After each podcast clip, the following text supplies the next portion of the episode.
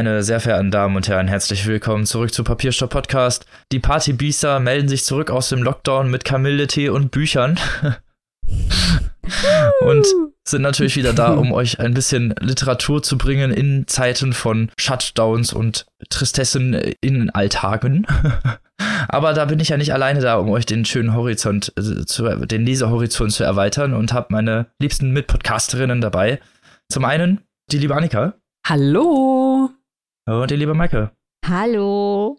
Und natürlich auch mit dabei der Mann, der sich daheim verschanzt und endlich mal Zeit hat, seine 700-bändige Stephen King Gesamtausgabe durchzublättern. Der gute Robin. Hallo. Unter tausenden Büchern eingegraben.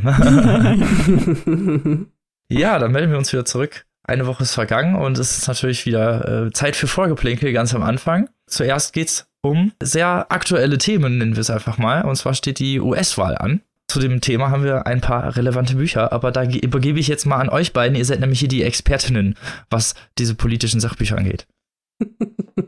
Ja, vielen Dank, Robin. Ihr da draußen, wenn ihr diese Folge hört, wisst vermutlich schon, wer der neue Präsident der USA sein wird. Jetzt zum Zeitpunkt der Aufnahme steht die Wahl noch ein bisschen bevor, aber ich sage, ihr wisst vermutlich schon, weil wir ja auch noch gar nicht so richtig wissen, wie schnell denn nun alle Ergebnisse ausgezählt werden, Briefwahl und so weiter und so fort. Von daher haben wir gesagt, wir betrachten das ganze Thema US-Wahl oder US-Politik vielleicht auch im Wandel der Zeit ähm, mal so ein bisschen näher und wollen mal so grundsätzlich über politische Sachbücher sprechen, die uns in den letzten Jahren sehr bewegt haben, die uns gefallen haben und die äh, wir durchaus für empfehlenswert halten wollen. Und ähm, ja, da haben Maike und ich eine kleine Auswahl zusammengestellt, so möchte ich es mal nennen. Ähm, ich fange dann einfach mal direkt mit dem ersten Buch an, ähm, was ich euch kurz vorstellen möchte. Das nennt sich Wenn dein Land nicht mehr dein Land ist oder Sieben Schritte in die Diktatur von Ece Temel Koran, einer türkischen Autorin, die anhand ihrer Geschichte, also wie ihr Heimatstaat immer mehr in eine Autokratie abgerutscht ist. Diese Geschichte hat sie mal anhand von ja ein paar Faktoren aufgeschrieben, wie das, woran man sowas also erkennen kann. Das soll jetzt nicht heißen, dass in vielen anderen Ländern ähnliche Zustände herrschen. Das möge jeder für sich selbst beurteilen. Aber es gibt halt diese Faktoren, woran man erkennen kann, dass in dem Land irgendwas nicht mehr stimmt. Das sind so Faktoren wie zum Beispiel schaffen sie das Schamgefühl ab oder demontieren sie die politischen Grundlagen oder dann ganz am Ende halt erschaffen sie sich ihr eigenes Land. Das ist, wie gesagt, immer so ein bisschen an der Türkei alles angelehnt, wie es da passiert ist in den vergangenen Jahren und lässt aber viel, viel Raum, um das auf andere Länder zu übertragen. Da denke ich jetzt natürlich nicht nur an die USA, sondern auch viele Länder in Europa, unter anderem auch Deutschland. Also es ist ein sehr interessantes Buch, was eine wirklich, ja, eine internationale Debatte anstößen sollte und auch sicherlich kann.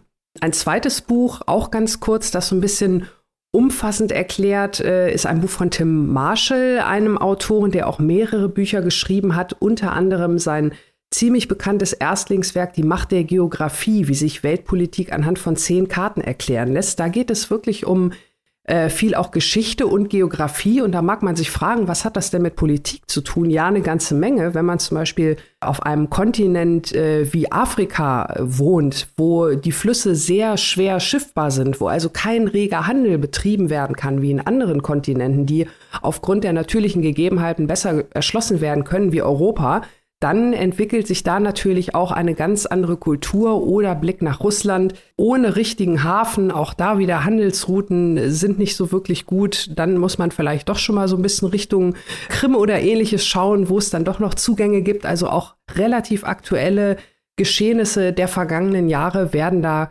recht einfach und vor allem auch gut erklärt anhand von geschichtlichen oder an diesem Beispiel geografischen ähm, Exempeln. Also wirklich toll. Also das äh, waren jetzt zwei Bücher, die ähm, ja sozusagen Weltpolitik anhand verschiedener Faktoren erklären. Und auch Maike hat ein ja politisches Buch, was einen bestimmten Aspekt der Politik sozusagen beleuchtet. Maike, was ist das denn? Genau. Ähm, auch hier geht es um globale Politik, insbesondere globale Diplomatie. Und zwar ist es das Buch äh, War and Peace: The End of Diplomacy and the Decline of American Influence. Ich glaube, das ist bei Rowold auf Deutsch erschienen als äh, das Ende der Diplomatie und zwar geschrieben von Ronan Farrow. Viele von euch werden Ronan Farrow kennen, nicht nur als Sohn von Mia Farrow und äh, vielleicht sogar Frank Sinatra, nichts Genaues weiß man nicht. Ähm, er war eine zentrale Figur oder ist immer noch eine zentrale Figur der MeToo-Bewegung und hat den Pulitzer-Preis äh, for Public Service bekommen. Seine Enthüllungen im Harvey Weinstein-Skandal. Aber eigentlich ist Ronan Farrow Jurist und hat äh, in der Obama-Administration gearbeitet. Er war äh, Diplomat und war im State Department, also im Außenministerium tätig. Und in diesem Buch das Ende der Diplomatie erklärt er, wie die Macht innerhalb der US-Regierung sich vom Außenministerium, also von den Diplomatinnen und Diplomaten, wegbewegt hat über die Jahre graduell hin zu militärischen Entscheidungsträgern, was natürlich das Gesicht der amerikanischen Außenpolitik stark verändert hat. Und nicht nur analysiert er das theoretisch, sondern ähm, er hat auch viele journalistische Einflüsse ähm, und beschreibt seine eigene Arbeit in der Regierung. Ähm, ganz beeindruckendes Kapitel beschreibt, wie er mit einem afghanischen Warlord sich trifft und quasi aus seiner Sicht dann sich anhört, ähm, wie er die amerikanische Außenpolitik empfindet und welche Strategien in anderen Ländern entwickelt worden sind, äh, um diese zu untergraben. Und das ist wahnsinnig interessant und natürlich auch für uns als äh, Deutsche, die ja mit den Amerikanern zumindest mal in der Vergangenheit außenpolitisch eng verflochten waren, sehr, sehr relevant. Und dann schon gleich der Übergang. Der Chef von Ronan Farrow im Außenministerium war Richard Holbrooke, ein sehr berühmter amerikanischer Diplomat. Und anhand dessen Leben und Karriere schreibt George Packer, ein anderer amerikanischer Journalist, ein Buch, das heißt Die Abwicklung. Das ist schon vor einigen Jahren erschienen, schon vor der Wahl von Trump erschienen und befasst sich inspiriert von einem fiktionalen Buch oder einer fiktionalen Reihe, nämlich der USA-Trilogie von Gian Dos Passos, mit der Entwicklung der amerikanischen Gesellschaft. Also es geht um die Finanzkrise, es geht um die Aushöhlung der Industriebasis, es geht um die Macht der Reichen in der Politik. Und George Packer hat mit ganz vielen Amerikanern aus äh, verschiedenen sozialen und Einkommensschichten gesprochen und hat ähm, in diesem Sachbuch deren Geschichten verwoben, um halt ein Bild zu zeichnen, woher der soziale Niedergang Amerikas rührt. Ganz, ganz spannend, George Packer, die Abwicklung über einen sehr, sehr berühmten und sehr reichen Amerikaner hat Annika jetzt, glaube ich, noch ein Buch im Angebot. genau, ich wollte nur ganz kurz sagen, die Abwicklung steht auch schon echt seit Jahren bei mir im Regal. ist wirklich gut. Jetzt habe ich natürlich, ja, jetzt habe ich wieder, äh, wieder richtig Lust drauf. So viele Bücher, so wenig Zeit, das alte Problem. ähm, ja, ich habe noch äh, jetzt sozusagen was Historisches, äh, möchte ich fast schon sagen. Und zwar ähm, von Robert F. Kennedy, also seines Zeichens äh, Bruder des äh, damaligen US-Präsidenten John F. Kennedy. Und zwar hat der sozusagen ein Memoir geschrieben über die Kuba-Krise im Jahr 1962. Das nennt sich auch 13 Tage, die Verhinderung des Dritten Weltkriegs durch die Brüder Kennedy, so ist der deutsche Titel, ist antiquarisch sozusagen noch zu erhalten, wenn es die deutsche Ausgabe äh, sein muss. Auf Englisch gibt es tatsächlich auch noch im Nachdruck. Und ähm, hier berichtet Robert F. Kennedy also von diesen 13 Tagen 1962, als die Welt, das muss man wirklich so krass sagen, äh, kurz vor dem Atomkrieg stand, sich die Präsidenten äh, Kennedy und der, sein russisches Pendant Pendant Khrushchev quasi mit Atomwaffen. Da ging es um Atombombenstation auf Kuba, also direkt vor der Küste der USA. Und das Ganze war also wirklich sehr, sehr brisant. Die ganze Welt war an Atem. Das Ganze wurde durch äh, die wunderbare Kraft, die Maike ja auch schon gerade erwähnt hatte in dem Fernbuch, der Diplomatie gelöst am Ende. Also wirklich über Hinterkanäle und äh, Briefschreiben und so weiter kann man sich heutzutage fast nicht mehr vorstellen, siehe Twitter und Co. Und ähm, dieses Buch ist dadurch so besonders, dass es halt zum einen sehr, sehr nüchtern und präzise die Situation schildert, zum anderen aber natürlich Einblicke ins Oval Office gibt in dieser Krise, die man also wirklich mit Geld nicht bezahlen kann ähm, Robert Kennedy war ja zu der Zeit Justizminister, war also quasi bei allen Beratungen direkt mit dabei und hat, beschreibt zum einen den Präsidenten, zum anderen aber auch sehr persönlich seinen Bruder. Und das ist ein wirklich tolles, historisches, politisches Buch, sehr zu empfehlen. Maike, was hast du noch dabei? Einen habe ich noch und dann würde ich gerne überleiten ähm, vor dem Hintergrund einer kleinen Diskussion hier mal wieder aus dem Nähkästchen geplaudert, die wir vor der Sendung hatten, nämlich wo fängt Politik eigentlich an und wo hört Politik bei Sachbüchern eigentlich auf? Weil ich denke, dass viele Leute äh, Sachbücher lesen ähm, und ihnen gar nicht klar ist, dass es eigentlich auch politische Sachbücher sind. Zum Beispiel über Feminismus oder über Identitätspolitik. Und da habe ich jetzt noch ein Beispiel. Und zwar geht es um ein Buch von Francis Fukuyama. Der ist vielleicht vielen von euch bekannt aufgrund seiner These vom Ende der Geschichte. Hier in dem Buch geht es allerdings um Identitätspolitik. Das Buch heißt dann auch Identität, wie der Verlust der Würde unsere Demokratie gefährdet. Und hier geht es um die Notwendigkeit eines gesellschaftlichen Zusammenhaltes, einer gesellschaftlichen Solidarität. Das ist ja ein großes Problem in den USA, wo Ayn Rand als Philosophin gesehen hat, eine gesellschaftliche Solidarität aufzubauen und zu stabilisieren. Stichwort äh, Gesundheitssystem und so weiter und so fort. Und er spricht darüber, wie wichtig es ist, die Würde der Minderheiten zu schützen und zu stärken, um gleichzeitig eine gesellschaftliche Solidarität zu etablieren, die aber aber auch alle umschließt. Das ist ein sehr intelligentes Buch. Ich würde ihm nicht in allen Punkten zustimmen, aber ich finde das, und das hast du auch am Anfang angesprochen, Annika, warum ist es wichtig, diese Bücher zu lesen? Erstens mal ist es wahnsinnig spannend. Die Realität ist wahnsinnig spannend.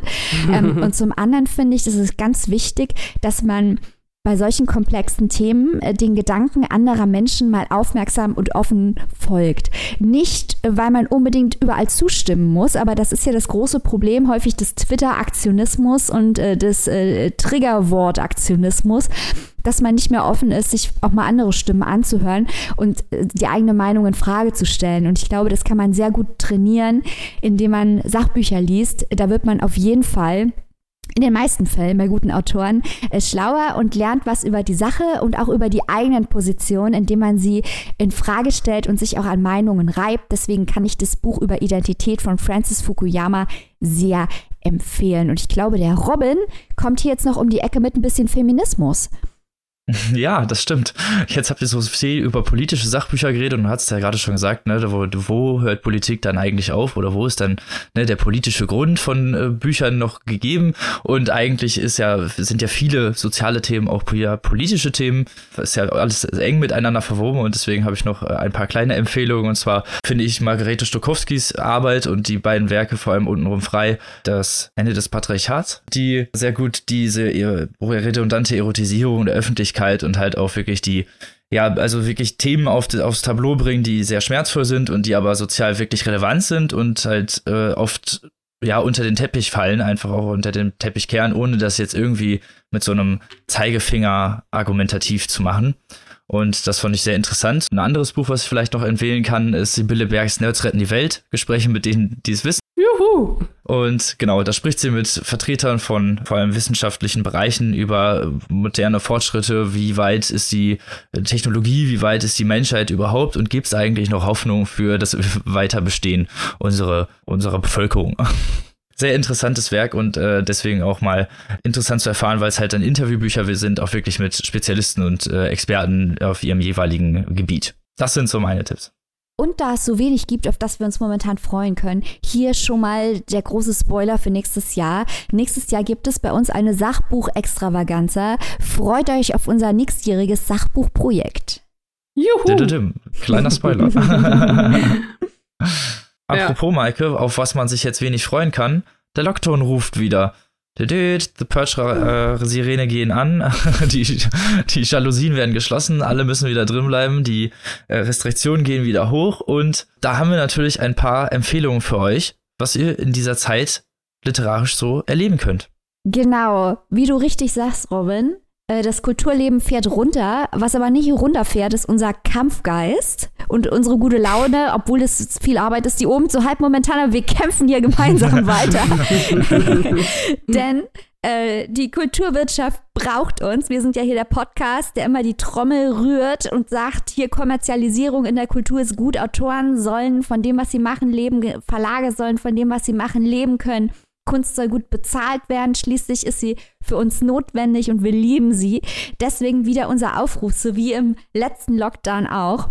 Unterstützt euren lokalen Buchhandel. Der kleine Buchhandel an der Ecke, der kleine, feine, familiengeführte Buchhandel braucht jetzt unsere Unterstützung, wenn es da äh, Lieferungen nach Hause gibt oder irgendwelche Aktionen, an denen ihr euch beteiligen wollt, wenn es Bücher gibt, die ihr schon immer mal kaufen wolltet, jetzt ist die Zeit zu investieren. Ähm, die Autoren, deren Lesungen abgesagt werden, die Debütautoren, die untergehen, wenn ihr einen Instagram-Kanal habt oder einen YouTube-Kanal habt oder einen Podcast habt oder irgendwas, gebt denen eine Plattform, redet über deren Output, macht die bekannt, redet mit euren Freunden, eurer Oma, eurem Schimpansen, spread the word Word, nicht aufgeben, weiter die Kultur- und Kreativwirtschaft, insbesondere natürlich die Literaturszene unterstützen. Mike dropped. das kann man nur unterstützen, ja, genau. Eben. Die muss man natürlich immer unterstützen und gerade jetzt zu solchen Zeiten. Wir wollen ja auch, dass es äh, auch nach dem Lockdown noch äh, lokal geführte Buchhandel und äh, ja, Buchhandel gibt. Deswegen unterstützt das, grabt euch rein und trotz, trotz Auflagen holt euch da im lokalen Buchhandel die Bücher. Oder lasst sie euch senden, weil viele mhm. haben mittlerweile auch Versandservices und äh, andere Sachen, um das irgendwie sich nach Hause liefern zu lassen. Mhm. Genau. Und damit kommen wir zum ersten Buch dieser Folge, das äh, Maike vorstellt, das wir aber alle drei gelesen haben und deswegen freue ich mich schon bereits sehr doll auf die spätere Diskussion. Aber erstmal zu dir, Maike, und zu dem tollen Buch um mir meinem Ruf als Spoiler Queen gerecht zu werden. Ich habe mich sehr, sehr, sehr, sehr, sehr gefreut, dass das Buch Annika und Robin auch gefallen hat. Dieses Buch liegt mir wirklich stark am Herzen. Ähm, ich habe das im Rahmen des großen, wir lesen die gesamte Booker Longlist Projektes im letzten Jahr gelesen. Es war letztes Jahr für den Booker Prize und den Goldsmith Prize für experimentelle Literatur nominiert. Wir reden über Deborah Levy, der Mann, der alles sah, Englisch, The Man Who Saw Everything. Was für ein fantastisches Buch. Worum geht es in diesem experimentellen Roman? Wer ist Deborah Levy? Wir werden alle Fragen jetzt klären.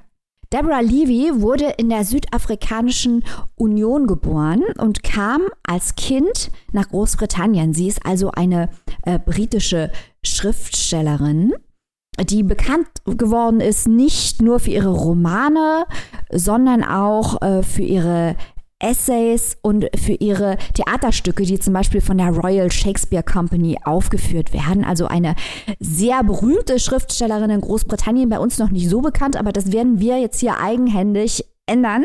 Denn dieses Buch ist ganz toll. Es handelt sich um ein Buch über einen 28-jährigen Historiker und Kommunismusforscher mit dem Namen Saul Adler. Saul Adler wird 1988 in London auf der Abbey Road, also auf diesem, an diesem Zebrastreifen, wo die Beatles ihr berühmtes Albumcover aufgenommen haben, angefahren. Ganz wichtig, Achtung, jetzt folgendes Detail. Der Außenspiegel des Fahrzeugs zersplittert. Sol wird aber nur leicht verletzt. Seine Freundin Jennifer macht ein Foto von ihm an dem Zebrastreifen. Er als Kommunismusforscher reist kurz vor dem Fall der Mauer nach Ostberlin, um dort zu forschen, beginnt dort eine Affäre mit seinem Übersetzer und der Schwester des Übersetzers. Und ich will nicht zu viel verraten, aber er kommt auch vielleicht in Kontakt mit der Stasi. Schnitt. 30 Jahre später, Saul wird angefahren auf der Abbey Road. Der Außenspiegel von dem Auto zersplittert. Saul wird schwer verletzt. Und die Erinnerungen an seine Zeit in der DDR, die ihn schon die ganze Zeit verfolgen, Stichwort Stasi, Schuld und so weiter, die sind jetzt durch die Kopfverletzung, die er durch den Zusammenprall erlitten hat, irgendwie verschoben. Zu, zu ihm steht er unter Morphium, also unter Medikamenten und man muss sich natürlich fragen, wie bei allen Erinnerungen, Erinnerungen sind ja sowieso genau wie Geschichte ein interessantes Thema, denn man fragt sich, was ist eigentlich objektiv wahr? Welche Lücken sind uns nicht bewusst und setzen wir eigentlich die Geschichten richtig zusammen? Lassen wir das Richtige weg und erwähnen wir die wirklich wichtigen Dinge? Denn so werden ja Geschichten konstruiert und auch Geschichte. Und genau darum geht es in dem Buch. Jetzt liegt Saul also im Krankenhaus und all diese Erinnerungen, die verschiedenen Zeitebenen sind zersplittert in seinem Kopf und er versucht sie wieder klarzukriegen. Und nach und nach fangen wir uns als Leser an zu fragen, was ist eigentlich wirklich passiert und ist der erste Teil der Geschichte überhaupt wahr gewesen? Ist 1988 dieser Unfall auf der Abbey Road überhaupt passiert? Gab es überhaupt zwei Unfälle? Da heißt es dann zum Beispiel, also Saul im Krankenhaus, Als ich ihm mitteilte, ich sei 28, glaubte er mir nicht. Ich stellte fest, dass alles mit Glas übersät war und dass etwas davon in meinem Kopf war. Ich hatte mein Spiegelbild im Außenspiegel des Autos gesehen und mein Spiegelbild war in mich hineingefallen. Und hier sind wir bei dem, was hier so fantastisch ist, nämlich das poetische Verfahren. Man muss sich die Geschichte vorstellen wie einen zerbrochenen Spiegel. Wir folgen quasi den Scherben in Sauls Kopf, die er versucht, wieder zu einem kompletten Spiegel der Realität zusammenzusetzen, was natürlich nicht geht. Und die Erinnerungen spiegeln sich ineinander und fallen ineinander. Und all diese Einzelteile werden so brillant in dieser Prosa zusammengesetzt, diese Fragmente aus Biografie, aus Geschichte, aus Vergangenheit, aus Gegenwart. Das alles ist für den Leser ein riesen, riesengroßes Rätsel, weil wir uns fragen, was ist wirklich passiert. Und gleichzeitig können wir halt diese Lücken und falschen Ansatzpunkte und Glitches genießen, weil sie einfach poetisch so fantastisch dargestellt sind. Und äh, noch ein Textauszug, damit man sich vorstellen kann, worum es geht. Der, der Vater besucht Saul. Wir wissen nicht, ob es wirklich der Vater ist, weil wie gesagt, die Erinnerungen und Zuschreibungen von Saul sind ja verschoben. Er sagt jedenfalls, er denkt, es sei der Vater, der ihn besucht. Ich hörte, wie er meinem Arzt, der auch Stasi-Spitzel sein könnte, erklärte, dass ich Historiker sei. Mein Forschungsgebiet sei das kommunistische Osteuropa und irgendwie hätte ich mich selbst in die DDR zurückversetzt, wohin ich mit 28 Jahren 1988 gereist sei. Jetzt, fast 30 Jahre später, hätte ich mich, während ich auf dem Rücken im University College Hospital läge, anscheinend zeitlich in diese DDR-Reise meiner Jugend zurückversetzt. Mein Vater versuchte immer, mich in die Realität zurückzubringen, doch mir gefiel es dort sowieso nie besonders. Ein super Buch. Wunderbar, wie es mit diesen Zeitebenen spielt und auch mit den Motiven des Schauens. Das hören wir ja schon im Titel der Mann, der alles sah, was hat Saul wirklich gesehen, was kann er überhaupt erkennen, sowohl im direkten als im übertragenen Sinne. Dann ist Saul auch ein ziemlicher Chauvinist. Also Livy ist feministische Autorin, die spielt mit diesem Male Gaze. Dann die Zeitebenen sollte man vielleicht auch beachten. Ich habe eben schon gesagt, 88, kurz vor dem Fall der Mauer. Die zweite Zeitebene ist 2016, also Jahr des Brexit-Votums. Das spielt auch eine Rolle. Das ist alles kein Zufall. Das ist komplexe, experimentelle Literatur, also man muss sich konzentrieren und anstrengen. Aber Livy beweist, und das predigen wir hier in diesem Podcast ja auch ganz gerne, dass experimentelle Literatur auch richtig mitreißend und emotional sein kann. Das Ende ist so emotional, ich habe fast geheult. Ein wunderbares Buch. Aber jetzt habe ich genug gequatscht. Wie fandet ihr es denn? Ja, ich kann dir dann nur zustimmen. Dieses gesamte Werk hat mich unglaublich eingenommen. Von der ersten Seite eigentlich an ist man ja wirklich darin gefangen. Diese ganze, also es ist ja so eine ganze Art von Mystik, Metaphorik, die hier so ein bisschen äh, mitschwebt, auch so ein bisschen, also diese Art von Metaebene, die hier angesprochen wird und auch die Charaktere, die sich alle so ein bisschen, ich will nicht sagen seltsam verhalten, aber doch irgendwie alles wirkt irgendwie so atmosphärisch und geladen in dem Sinne und dieses ganze Werk äh, durchzieht so eine ganz eigene, so ein ganz eigener Charme. Das, das mhm. spricht natürlich zudem äh, diese ganze, die ganze Sprache an sich für, weil sie halt interessant gemacht ist und äh, fesselnd porträtiert, wie der Charakter sich fühlt und auch äh, generell die gesamte äußere Umgebung und wie auch da alles wahrgenommen wird, wie du es vorhin auch schon gesagt hast, und das halt alles so ein sehr, sehr kontrastreiches Bild auch erzeugt für den Leser. Es ist so besonders, dass man komplett fasziniert davon ist. Es hat so was fast hypnotisierendes, diese Geschichte. Mhm. Man ist so gefangen in Sauls Blick und das macht es so bestechend. Definitiv, ja. Ein wirklich brillantes Buch, also wo man auch, also bei denen auch diese ganzen Metaebenen, die am Anfang ja eingegliedert werden, erst sich so langsam erst später so ein bisschen offenbaren, was das Ganze irgendwie bedeuten soll. Mhm. Annika, warst du wenigstens auch so begeistert wie wir? Oder müssen wir dich jetzt aus diesem Podcast rausschmeißen? ich hoffe weder noch. Ähm, nein, also mir hat es auch gefallen. Ich äh, war nicht ganz so restlos begeistert wie ihr beiden, aber wie ihr wisst, experimentell ist für mich sowieso immer so ein bisschen äh, ein Minenfeld. Ähm, was ich aber zualler, zuallererst äh, wirklich absolut lobend mal ähm, tatsächlich erwähnen möchte, ist in diesem Fall Ihr habt das ja beide auch gerade schon angesprochen, ähm, dass dieses Buch so einen gewissen Bann ausübt. Bei mir hat sich das ein bisschen anders ausgedrückt. Und zwar, ich fand den Bann äh, vor allem, was den ersten Teil betrifft, der ja zum größten Teil, Mike hat das ja gerade schon äh, ähm, erläutert, 1981 hinter dem Eisernen Vorhang, also in Ostberlin spielt. Und ich finde dieses äh, Buch, wenn man es sich auch anguckt, diese Ausgabe von Kamper, wie das Cover gestaltet ist, die Schrift und dieses sehr reduzierte, ähm, ich finde, dass das schreit so 80er Jahre alles, ähm, dass, dass ich irgendwie so total in, in, erstmal in den 80ern gefangen war. Also ich finde, das Buch sieht voll richtig gut getroffen, 80er Jahre mäßig aus. Und äh, diese erste Hälfte, also da hat mich der Zeitgeist irgendwie total mitgenommen. Ich kann das gar nicht richtig beschreiben. Ich fand es äh, sehr, sehr passend, auch von der Sprache her. Maike, da würde ich gerne mal fragen, du hast es ja auch auf Englisch gelesen. Wie findest du denn die Übersetzung? Hat die, hat die das, äh, ist der Originaltext sozusagen auch so in so einem leichten 80er-Feeling? Ich kann das gar nicht richtig erklären. Also ich muss der Fairness halber jetzt sagen, ich habe das Buch nicht komplett in der Übersetzung gelesen. Ich habe natürlich reingeguckt, auch um die Zitate zu finden und so weiter. Ich habe es nicht mehr komplett in der mhm. Übersetzung gelesen, aber ich muss jetzt mal ehrlich sagen, die Stellen, die ich gelesen habe, waren auf Englisch besser. Also die Übersetzung hat mich das, was ich jetzt gesehen habe, ähm, mhm. nicht hundertprozentig überzeugt, weil häufig sehr viel einfachere Wörter auf Deutsch verwendet werden als auf Englisch. Also äh, Livy wirkt auf Englisch eloquenter als auf Deutsch, muss ich ehrlich sagen. Es kann aber natürlich sein, so habe ich das offen gestanden noch nicht gesehen, dass um diese 80er Jahre Vibes zu erzeugen, dass auf Deutsch von der Übersetzerin eine bewusste Entscheidung war, es ein bisschen mhm. anders zu drehen. Aber ich muss sagen, ich stehe dieser Übersetzungsleistung hier ein kleines bisschen ambivalent gegenüber. Ja, okay, das, das äh, erklärt dann tatsächlich auch, ähm, was du auch vorhin meintest mit der, mit der besonderen Sprache und der Prosa. Also ich fand es in dem Fall passend äh, zu dieser ja, nüchternen Ostblock-Romantik der ersten Hälfte, in Anführungszeichen, so möchte ich es mal nennen. War aber wirklich neugierig, ob das, ob das so eine Übersetzungsentscheidung war oder wie es im Englischen ist. Aber dann ähm, hätten wir das ja auch geklärt. Und ähm, die zweite Hälfte, also so, wo habt ihr ja auch gerade schon gesagt, wo so dieses Rätsel begonnen hat, ähm, das hat mich dann tatsächlich sehr fasziniert, ne, auch rauszukriegen. Ich gehe dann da ja wirklich immer so ein bisschen, äh, will der Sache ja auf den Grund gehen, was ist da jetzt genau passiert, wieso, weshalb, warum, wie viele Fragen habe ich noch am Ende, die Fragen, die ich hatte, wurden auch eigentlich fast alle gut beantwortet. Ein bisschen Schwund ist immer, aber das hat dem, äh, in dem Fall hier überhaupt keinen Abbruch getan. Also, wie gesagt, experimentell äh, geht für mich persönlich manchmal nach hinten los. Hier ist es nicht der Fall. Also es lässt sich wirklich gut lesen. Ich hätte es, wenn es nicht für den Podcast gewesen wäre, wahrscheinlich nicht zur Hand genommen. Ich bin aber sehr froh, dass ich es gemacht habe, weil es wirklich mal was ganz anderes war und ähm, auch sehr interessant und wie gesagt, der Zeitgeist also super getroffen. Also ich, ver, ich verbuche das jetzt als ganz besonderen Erfolg, weil ich erinnere kurz zurück, Menschen, die uns immer hören, äh, ich sag nur Flexen in Miami. Robin und ich so, yay, abgefahren. Annika so, what?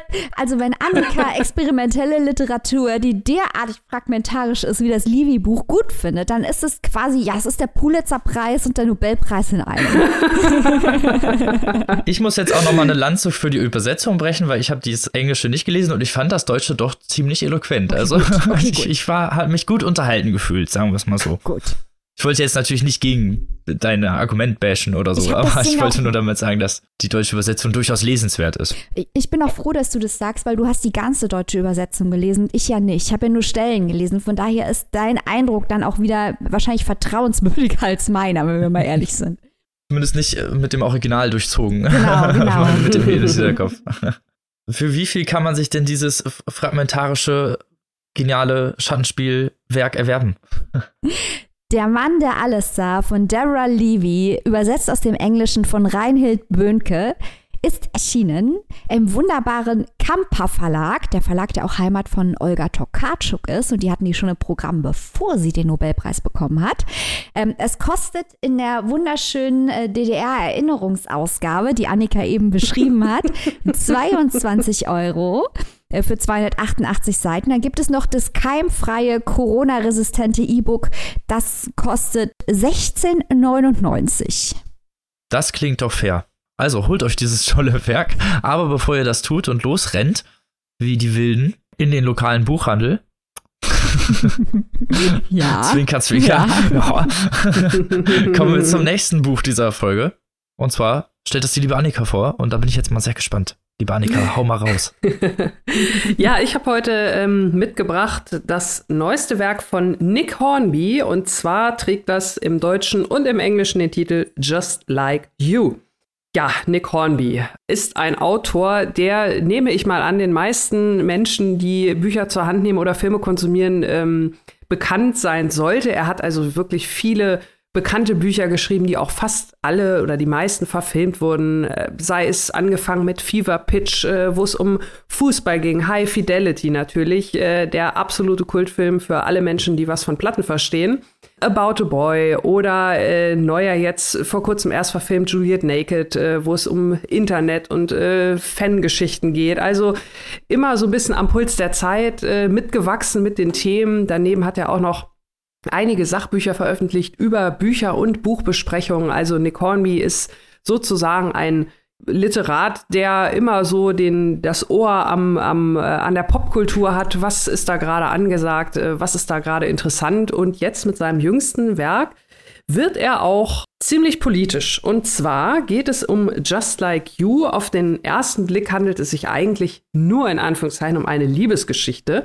Aber diese beiden Menschen, die sich hier ineinander verlieben, sind absolute Gegensätze.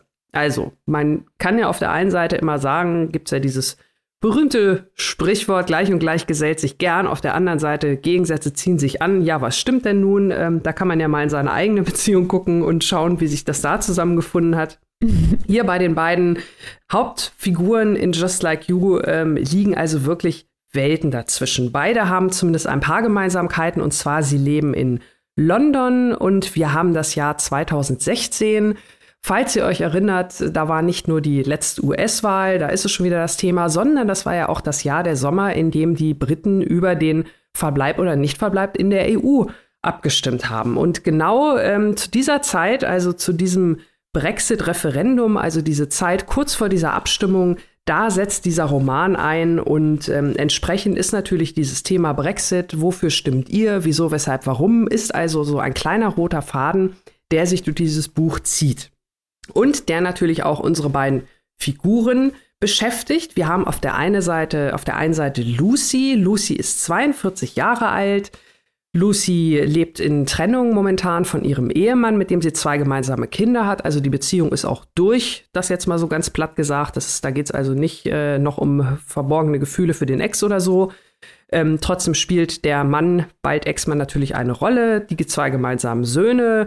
Lucy ist äh, Lehrerin von Beruf ähm, an einer Schule, politisch sehr liberal ausgerichtet, also links äh, würde man wohl sagen. Und äh, sie ist weiß. Das muss man auch noch dazu sagen. Denn der junge Mann, in den sie sich verliebt, Joseph, ist 22, also mal locker halb so alt, ist schwarz und bewegt sich auch, äh, wie man so schön sagt, gesellschaftlich in anderen Kreisen. Also Lucy hatte ich ja gerade schon gesagt, ist eine Lehrerin, wohnt so ein bisschen ne, mit der Familie oder, oder äh, zumindest mit ihren Kindern, so ein bisschen das Standardleben in Anführungszeichen, sag ich mal. Während Joseph, äh, der ja nun auch noch eine ganze Ecke jünger ist, sich mit verschiedenen Aushilfsjobs über Wasser hält, aber vielleicht auch ein bisschen mehr als über Wasser hält. Also er kommt schon gut zurecht. Es ist jetzt nicht so, dass er ähm, von Armut bedroht ist oder ähnliches, aber es ist halt so, dass er verschiedene Jobs hat, ähm, um seinen Lebensunterhalt zu verdienen. Und zu diesen Jobs gehört unter anderem auch, dass er am Samstagvormittag in der örtlichen Metzgerei aushilft und dort lernt Lucy ihn kennen, also sozusagen während er die Koteletts kloppt oder was auch immer und sie in der Schlange ist mit einer Freundin, die da sehr laut redet und den Laden unterhält. Ja, lernen die beiden sich halt irgendwie kennen über diese Freundin auch. Und äh, so beginnt zunächst eine lockere Bekanntschaft, denn Joseph bietet sich als Babysitter für die beiden Söhne von Lucy an. Und äh, dann wird tatsächlich, und das erwähne ich auch so ausdrücklich, auf ziemlich vielen Seiten erstmal berichtet, wie die beiden sich kennenlernen. Und auch wir als Leserinnen und Leser lernen diese beiden Charaktere zeitgleich kennen. Das heißt, Nick Hornby nimmt sich wirklich viel Zeit, diese Charaktere zu zeichnen. Und das fand ich auch sehr interessant und sehr spannend, weil grundsätzlich beide in Anführungszeichen gute Menschen sind. Also wir haben es ja hier jetzt mit niemandem äh, zu tun, der irgendwie intolerant ist oder in eine gewisse politische Richtung driftet, sondern grundsätzlich ähm, sind die beiden sehr offen. Aber es ist natürlich trotzdem so, wenn man diese Faktoren ähm, begutachtet und sei es in Anführungszeichen nur die Hautfarbe oder sei es nur der leicht andere soziale Hintergrund und sei es vor allem die Altersfrage, wobei die Frau ja doppelt so alt ist ähm, wie Joseph, sind das natürlich auch in einer, sage ich mal, liberalen, äh, linksorientierten, toleranten, offenen Gesellschaft, sind das natürlich trotzdem Faktoren, die zumindest im Kopf eine Rolle spielen. Und das blättert Nick Hornby hier sehr, sehr interessant auf. Also das ist jetzt kein äh, Liebe auf den ersten Blick, wir haben uns gesehen, sondern diese beiden Menschen, so offen und tolerant sie auch sind, sie sind sich schon der Gesellschaft, in der sie leben, bewusst. Was vielleicht auch noch durch diese Brexit-Stimmung, die in diesem Sommer herrschte, so ein bisschen zusätzlich angeheizt wird. Und ähm, das fand ich also sehr, sehr interessant zu lesen, wie Nick Hornby diese Charaktere langsam aufeinander zugehen lässt, bis sie sich dann, ja, so weit zumindest annähern, dass man da von einer Beziehung sprechen kann, was dann natürlich vielleicht auch wieder ganz andere, ich will jetzt nicht sagen, Probleme mit sich bringt, aber wie gesagt, ne, komische Blicke, wo kommt der her, wieso ist er jetzt mit ihr zusammen und dieser Alterunterschied, Altersunterschied und überhaupt und sowieso, also sehr, sehr viele Aspekte sehr, sehr interessant und äh, ich fand gerade diese, dieses lange Hingehen äh, zum eigentlichen, äh, wird es was oder wird es nicht, fand ich halt sehr, sehr interessant und auch die selbstreflektierenden Gedanken, die sich die Charaktere machen. Also das hat Nick Hornby sehr gut und sehr unterhaltsam aufgeschrieben. Da war jetzt für mich persönlich nicht in Anführungszeichen viel Neues dabei. Also jetzt nicht äh, irgendwas, wo ich gedacht habe, um Gottes Willen, äh, so habe ich das ja noch nie betrachtet. Aber ich finde es, ähm, ich fand es wirklich eine sehr angenehme Abwechslung, auch mal in Anführungszeichen so ein Buch zu lesen, das fast schon so ein bisschen ähm, eine Art Feel-Good-Buch ist, also was äh, grundsätzlich jetzt nicht das ganz große Drama auspackt, aber trotzdem die Grenzen der Realität beachtet. Also unter dem Aspekt ein wirklich interessantes und ähm, gut lesbares Buch, was halt allein schon durch diese Brexit-Geschichte und so natürlich auch relativ aktuelle Komponenten hat. Ich habe so ein paar Rezensionen gelesen, das kam da wohl in erster Linie auch von britischen Rezensentinnen, äh, die das bemängelt haben, Brexit, ich kann das nicht mehr lesen, ich kann das nicht mehr hören und so. Gut, zum einen, wenn ein Buch mit Brexit-Romanze beworben ist, könnte man sich vielleicht auch so ein bisschen darauf einstellen. Auf der anderen Seite kann es, äh, ist es natürlich schon so, dass die Briten da natürlich äh, das Thema, ich meine, es hängt ja bei uns hier schon teilweise äh, zu den Ohren raus, äh, vier Jahre, fünf Jahre später und immer noch kein Ende, so nach dem Motto. Aber ähm, dieser Blick auf die Leute da vor Ort, es sind ja auch Leute dabei, die sagen, also ich stimme für den Austritt, weil, und das sind dann halt nicht irgendwelche, äh, wie man sich das vorstellt, äh, Boris Johnson äh, Fanboys, die Busse mit falschen Zahlen bekleben und durch die Gegend fahren, sondern das sind vielleicht Leute, ähm, ja, von denen man das gar nicht so erwartet hätte. Und diese Einblicke, die habe ich zumindest hier mit dem, mit dem Blick auf die Insel äh, so interessant und auch zugänglich aufgeschrieben jetzt in der letzten Zeit nicht gelesen. Also das fand ich eine ganz interessante Abwechslung. So viel erstmal zur Vorstellung. Habt ihr Fragen, ihr Lieben? Also ich finde ja, dass Nick Hornby ähm, und hier können wir an die Diskussion, die wir in der letzten Folge über Stephen King geführt haben, anknüpfen. so ein kleines bisschen häufig unter Wert verkauft wird. Dabei ist er ein Autor, der sehr stark ist finde ich, in ähm, Milieustudien und Charakterstudien. Mhm. Also er schafft es gut, bestimmte soziokulturelle Milieus, sehr spezielle Milieus realistisch abzubilden. Äh, das ist eigentlich, ich finde, deswegen sollte man Hornby lesen und wegen der Warmherzigkeit, das muss manchmal auch sein. Ähm, ja. Inwiefern spielt er denn diese Stärken in diesem Buch aus? Weil da ist ja wahnsinnig viel Potenzial bei diesen gegensätzlichen Charakteren, die du beschrieben hast. Mhm. Also das, das tut er tatsächlich, das meinte ich vorhin auch. Also ich kann mir durchaus vorstellen, dass ähm, Leute das vielleicht lesen und sagen, oh, das dauert alles so lange und das ist so viel Gelaber und äh, ähm, genau das, was du halt meinst, dass er sehr genau in dieses äh, soziokulturelle reinguckt und sich auch wirklich die Zeit nimmt und diese ganzen Ideen, die man sich äh, vielleicht vorstellt. Ne? Wie ist das denn jetzt so als äh, 40-jährige Frau? Äh, ich schnapp mir jetzt mal einen 20-Jährigen und man denkt sich ja trotzdem, ne? wir gehen das erstmal zum auf die Straße, wie gesagt, noch unterschiedliche Hautfarben.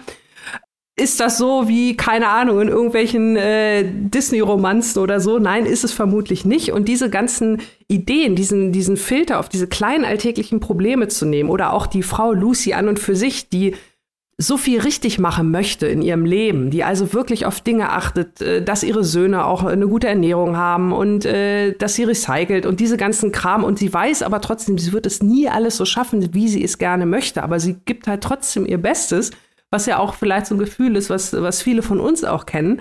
Und ähm, das fand ich, hat er wirklich sehr, sehr, sehr ähm, pointiert und gut aufgeschrieben. Also das hat richtig Spaß gemacht, das zu lesen. Auch wenn es, wie gesagt, jetzt ne, am Ende dieses warmherzige, das, das muss ja auch nichts Schlechtes sein. Ich finde gerade so in mhm. diesen Zeiten tut das doch mal gut, ein, ein, Buch zu haben, was so ein bisschen das Herz und die Seele wärmt, aber trotzdem halt auch noch eine Botschaft dabei hat. Ja, das klingt super. Das klingt wirklich super. Mhm. Also da kann ich mir wahrscheinlich die Frage sparen, die wahrscheinlich vielleicht einigen bei so Liebesromanzen auf der äh, unter den Fingernägeln brennt. Das ist nicht zu kitschig, oder? Nein, nein, nein, nein, nein. Mm Okay. Nein, nein. Also es ist. Weil da äh, passiert das, also da gibt es ja gerne mal die Gefahr sozusagen, da ein bisschen abzudriften, aber der Hornby ist ja jetzt auch nicht dafür bekannt, irgendwie jetzt so ultra kitschig zu sein. Sozusagen. Ich wollte gerade sagen, es ist, es ist immer noch Nick Hornby am Ende des Tages, also darauf kann man sich verlassen. das ist das Wichtigste. Für wie viel kann man das denn tun, lieber Annika? Just Like You von Nick Hornby gibt es im Hardcover für 22 Euro beim lokalen Buchhandel eures Vertrauens in der keimfreien E-Book-Version für 16,99 Euro. Das Buch ist im Kiwi Verlag erschienen, hat 371 Seiten und übersetzt wurde es von Stefan Kleimer. Ja, Leute, super. also, wenn ihr euch dem Hornby hingeben wollt und diesem soziokulturellen äh, Spaß, dann tut es doch. Gerade für die Lockdown-Zeit doch bestimmt ein äh, grandioses Werk. Das sollte passen. Jetzt habe ich aber ein bisschen Angst, weil Robin hat eben schon angekündigt, dass es jetzt irrsinnig kompliziert wird. Ja, da hast du nämlich vollkommen oh recht. Ich habe auch Angst.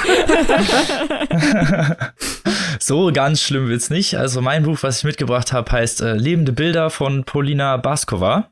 Polina Baskova, äh, den Leuten, denen diese gute Autorin noch kein Begriff war, ist 1976 in Leningrad äh, geboren und gilt als ein literarisches Wunderkind, die bereits mit acht Jahren ihr Debüt hatte. Das ist mal was. Sprachlose Stille. Sie ist quasi das, was wir für die Podcast-Welt sind. Oh. uh.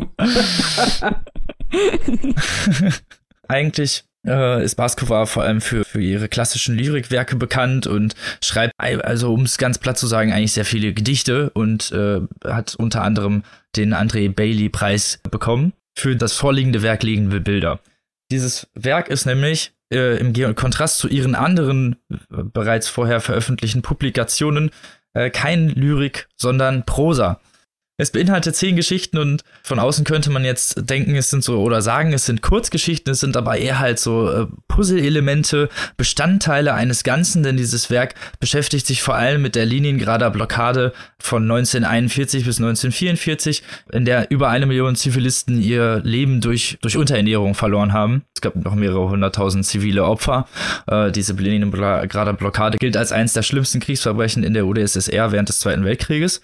Und äh, Baskova war, äh, das wird hier im Postskriptum verraten, in einer Ausstellung in Leningrad und hat Kunst aus dieser Zeit betrachtet und Tagebücher gelesen von die da ungelesen rumlagen von ähm, ja, Personen in dieser Zeit, äh, ihren Ängsten und ihren Träumen, ihren Wünschen und ihren Hoffnungen und hat daraus dieses Werk kreiert, das jetzt dementsprechend sehr unterschiedlich gestaltet ist. Das heißt, wir haben hier wirklich sehr, sehr, sehr unterschiedliche Geschichten. Oft weiß man als Leser nicht wirklich, um wen es geht, um welche Zeit es handelt. Äh, es springt teilweise innerhalb der Geschichten zeitlich äh, unglaublich inkonstant. Das heißt, man, also wirklich, ich kann inhaltlich sehr, sehr wenig hierüber erzählen, außer vielleicht, dass es um Russen geht und vor allen Dingen auch die, um die russische Kultur. Es geht um ähm, Leute, die auswandern in die USA. Es geht um ein junges Mädchen, die in einem Feriencamp von dem Hausmeister äh, beschützt wird und Brüder, die komplett unterschiedlich sind und trotzdem über die Zeit äh, ihres Lebens sich äh, ja aneinander gebunden fühlen, bis hin zu äh, Mitarbeitern eines Sanatoriums. Also wir haben ja wirklich sehr, sehr viele unterschiedliche Porträts und deswegen ist es sehr schwierig, darüber was zu erzählen. Dass die titelgebende Geschichte Lebende Bilder ist dabei eine kleine Ausnahme, die etwas mehr Griffigkeit bietet, indem äh, man als Lesender auch ein wenig mit einhergehen kann und versteht, worum es geht. Es geht äh, um zwei junge Leute, Antonia, genannt Totja und, und Moische, die in der Ermitage leben während der Zeit dieser Blockade und dort ihr Leben verbringen und nach und nach äh, Bilder darstellen. Es geht um ihre Träume und auch um die äh, Werke, der, die in der sie Ermitage ausgestellt werden und was es zu dieser Zeit mit diesen Leuten macht. Auch äh, um den ja, um den täglichen Kampf, um den täglichen Hummerkampf. Also hier hat es wirklich auch mit einer direkten Geschichte aus dieser Zeit zu tun. Damit kommen wir auch schon zum Ende des Inhalts, denn mehr eigentlich kann ich hier gar nicht drüber erzählen, weil es, es ist eher so ein Puzzle, so ein Bestandteil, so ein Bestandteilset, was man bekommt.